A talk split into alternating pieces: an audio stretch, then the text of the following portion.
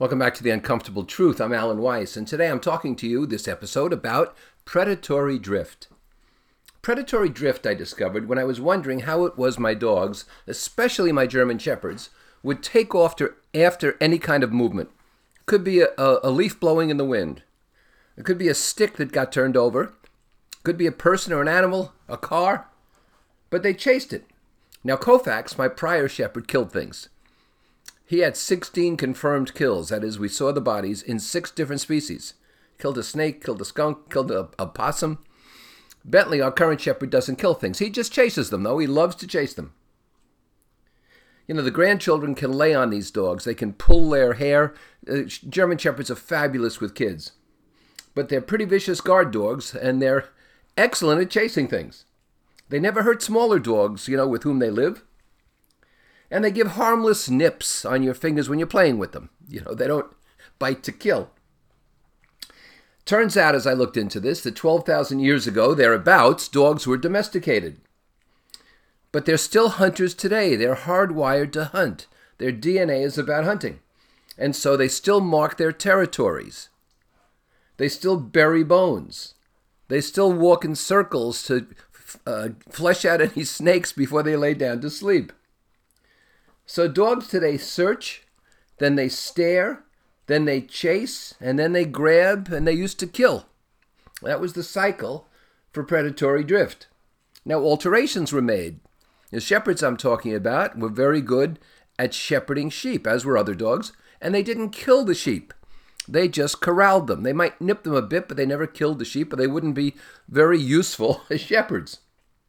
Retrievers bring back prey birds that were shot down intact without biting down hard and ruining the animal, or the body of the animal at least.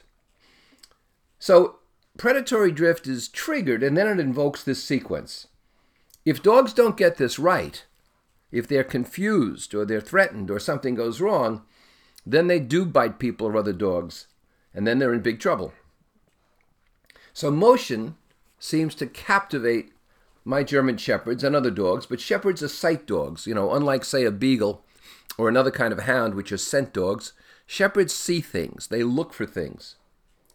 My question is what do you see? And what captivates you? Can you spot opportunity and then capitalize on it with your own chase sequence?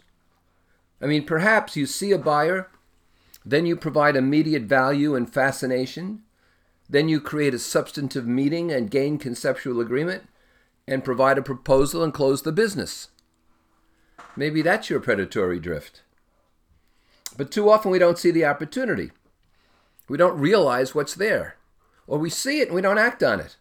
We come up with excuses why we can't act. You know, we're afraid of rejection. I've never seen a German Shepherd, in my experience, that's afraid of rejection. It's too hard or too threatening or too awkward to get into the sequence. And so we let it go by. I can't imagine my dogs not chasing a rabbit, not chasing a squirrel. I can't imagine successful people in professional services not chasing a buyer. You know, historically, predators have been successful about 10% of the time. From a Tyrannosaurus rex, which goes further back substantially than 12,000 years, to a modern pelican diving into the water. One time in 10, they catch their prey, they can feed themselves and their families. And so that's pretty tough. You have to keep predating, right? But my proposals, for example, when they're done correctly, are successful over 80% of the time. That's a much better hit rate.